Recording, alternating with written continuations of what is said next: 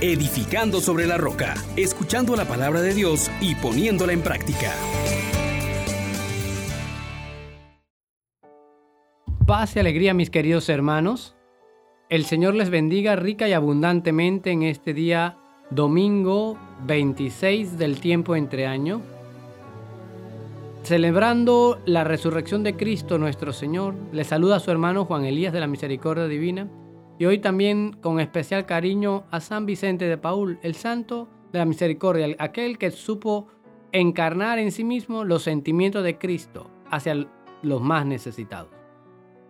Invoquemos al Espíritu Santo para que Él guíe nuestra reflexión y nos ayude a guardarla en el corazón y ponerla en práctica. Oh gran poder de Dios, enciéndenos en tu fuego el amor. Oh Espíritu, que vienes de lo alto Llénanos de Dios, oh Espíritu, óleo santo, úngenos en el amor. Hermanas, hermanos, vamos a meditar en la carta de San Pablo a los Filipenses, capítulo 2, versículos del 1 al 11. Hermanos, si quieren darme el consuelo de Cristo y aliviarme con su amor, si nos une el mismo espíritu, y tienen entrañas compasivas, denme esta gran alegría. Manténganse unánimes y concordes, con un mismo amor y un mismo sentido. No obren por rivalidad ni por ostentación. Déjense guiar por la humildad y consideren siempre que ustedes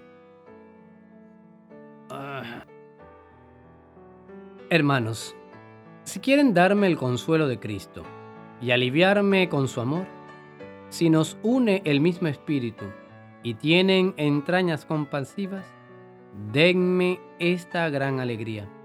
Manténganse unánimes y concordes, con un mismo amor y un mismo sentir.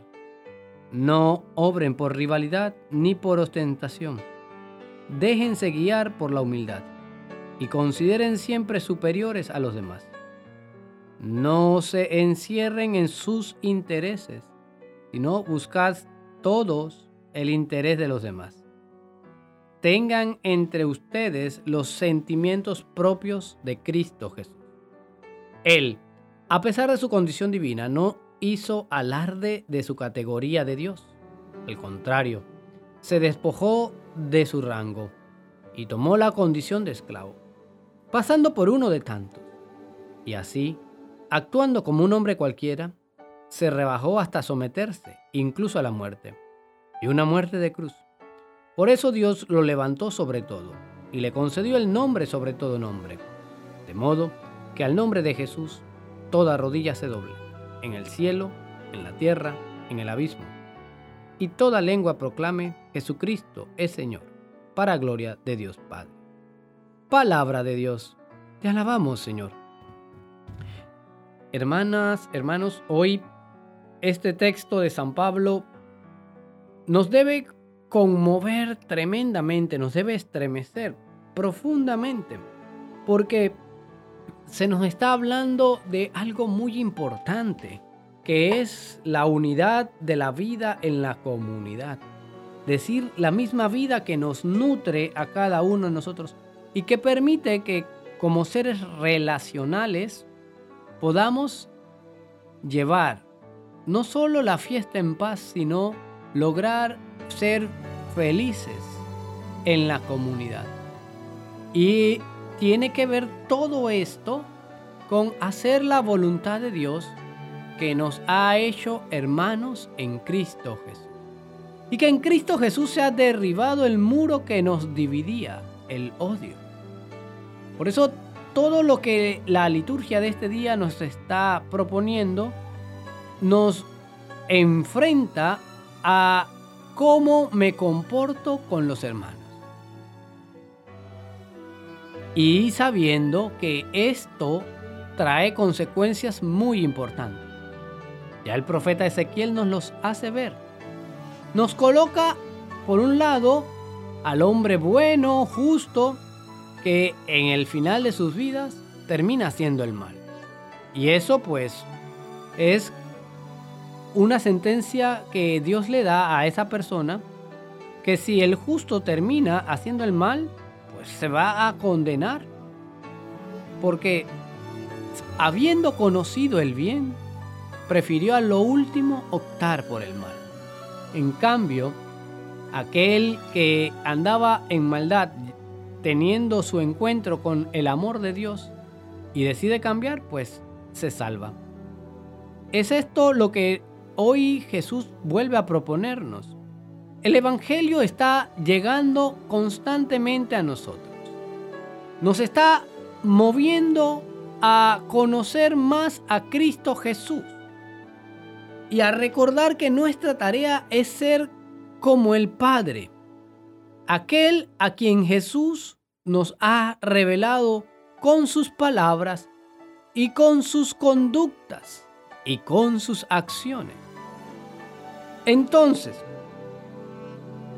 yo tengo que tomar conciencia de que mi proceder va a traer consecuencias.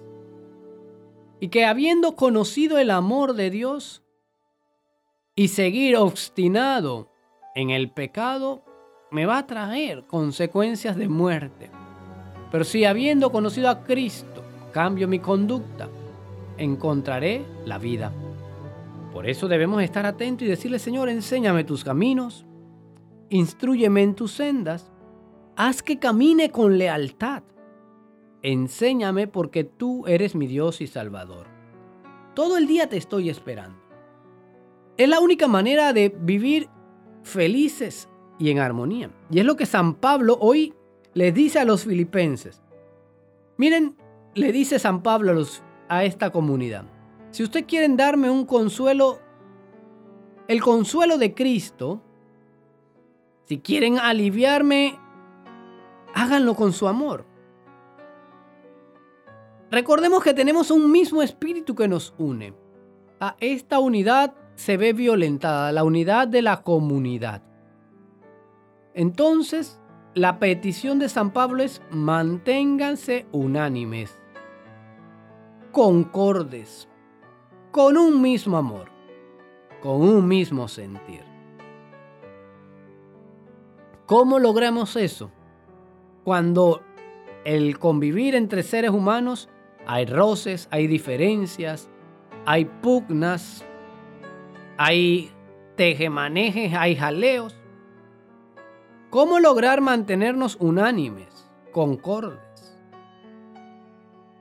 La fórmula es la de Cristo Jesús. Es la que se nos coloca como baluarte. Es la que se nos coloca para entender que Él es y fuera de Él no podemos hacer nada. Y que a través de Él es que nosotros vamos a alcanzar esa verdadera unidad. ¿Cómo? La pregunta es, ¿cómo lograrlo? Bueno, Pablo nos dice qué podemos hacer para lograr mantenernos así. No obrar por rivalidad, no ser ostentosos, dejándonos guiar por la humildad, considerar siempre por superiores a los demás, no cerrarnos en nuestros propios intereses y buscar los intereses de los demás.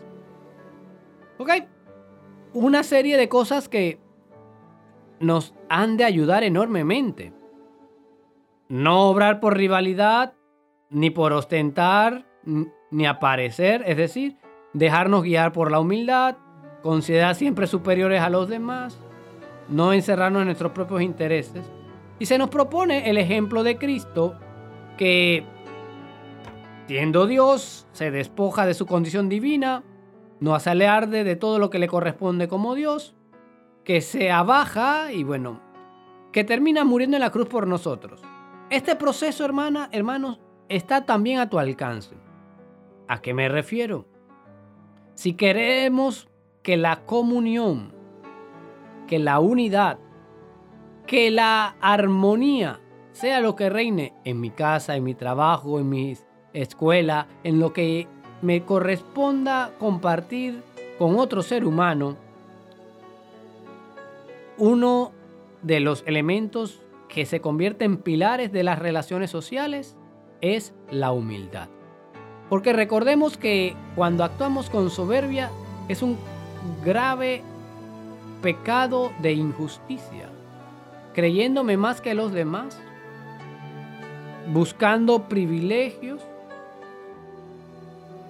A pesar de que yo tenga derechos, yo no debo imponerle a los demás que me rindan pleitesía, no, humildad. También ser capaz de desprendernos de títulos, de fama, de aquellas prerrogativas con las que pudiera yo crear una distancia con los demás. A veces encontramos personas a las que tú no puedes saludar de un hola, ¿qué tal? Sino, por favor, doctor, máster, licenciado. Ah, ¿Qué ganamos con eso? Dios nos propone el ejemplo de acercarse. Entrando en la realidad del otro con total sencillez. Esta realidad de desprenderse de alcurnias, de privilegios, de tratos especiales, nos hace cercanos y nos permite entonces entrar en una nueva condición por la que la relación va a ser sólida, ser serviciales. Cristo no solo se despojó de su rango, sino que tomó la condición de esclavo, se puso a nuestro servicio, aún sin tener derechos propios como los esclavos. Otro elemento importante, hermano, para que logremos una mejor sociedad es la no búsqueda de protagonismo. No andar ostentando, sino sencillos. Pasando por uno de tantos, que si en algún momento me toca estar al frente, lo hago con sencillez. Pero no para buscar aplausos, no para buscar que otros se rindan ante mi saber, que me, llenen de flores. No, con sencillez el medio de los hermanos, como uno más. San Agustín decía en algún momento que él tenía una grave responsabilidad y que era doble. Por un lado era cristiano y por otro lado obispo. Y él decía, entre ustedes soy un cristiano y para ustedes soy obispo. Yo debo procurar mi propia salvación, pero cuidando también de ustedes con sencillez, con generosidad, con caridad. Otro elemento que tenemos que aprender de Jesús para tener una comunidad armónica, reconciliada, unánime, concorde, es que sepamos también colocarnos en posición de abajarnos actuando como uno más, incluso a bajarnos hasta llegar a la obediencia de la muerte. Hay personas que les cuesta enormemente esto de abajarse. No, no, a mí no me pongan a hacer esa tarea. Jamás. No, no puedo pensar que usted me quiera poner en ese rincón. No, no, yo tengo este título, yo tengo aquello y yo necesito que usted me trate de acuerdo a eso. Lo más importante, hermano, es poder servir al que más lo necesita. Hermanas, hermanos, este es el camino auténtico del cristiano. Una obediencia hasta la muerte. Siendo capaz de dar la vida para que otro tenga vida, para que tengan calidad de vida. Pidámosle pues a Jesús que nos enseñe estas no solamente de palabras, sino este estilo de vida que lo grabe en el corazón con el fuego del Espíritu Santo. Y te aseguro, hermana, hermano, que si tú y yo hacemos esto, no solo tendremos una mejor sociedad, una mejor relación familiar, laboral, de amistades, sino que Dios se va a encargar de darnos la vida eterna. Por esto el Evangelio hoy nos llama a estar ocupados en hacer la voluntad del Padre que es que nos amemos los unos a los otros, como Jesús nos ha amado. Y que en ese amor demos manifestación del amor que Dios tiene para con nosotros y que nosotros recíprocamente, porque amor se paga con amor, le devolvemos a Él. Pidamos en esta hora que el Señor nos colme de gracia y de bendición y que nos enseñe a ser cada vez más como Él. Padre bueno, hoy estamos necesitados de tu gracia. Hoy estamos necesitados de que tú vengas sobre nosotros y nos permitas este recorrido, nos permitas también aparecer como Jesús. Ven en nuestras vidas y llénanos de ti. Amén, amén, amén. Que el Señor les bendiga y tengan rica y abundante semana de misericordia todos los días. Amén, amén, amén. Les exhortamos, hermanos, por la misericordia de Dios, que pongan por obra la palabra y no se contenten solo con oírla.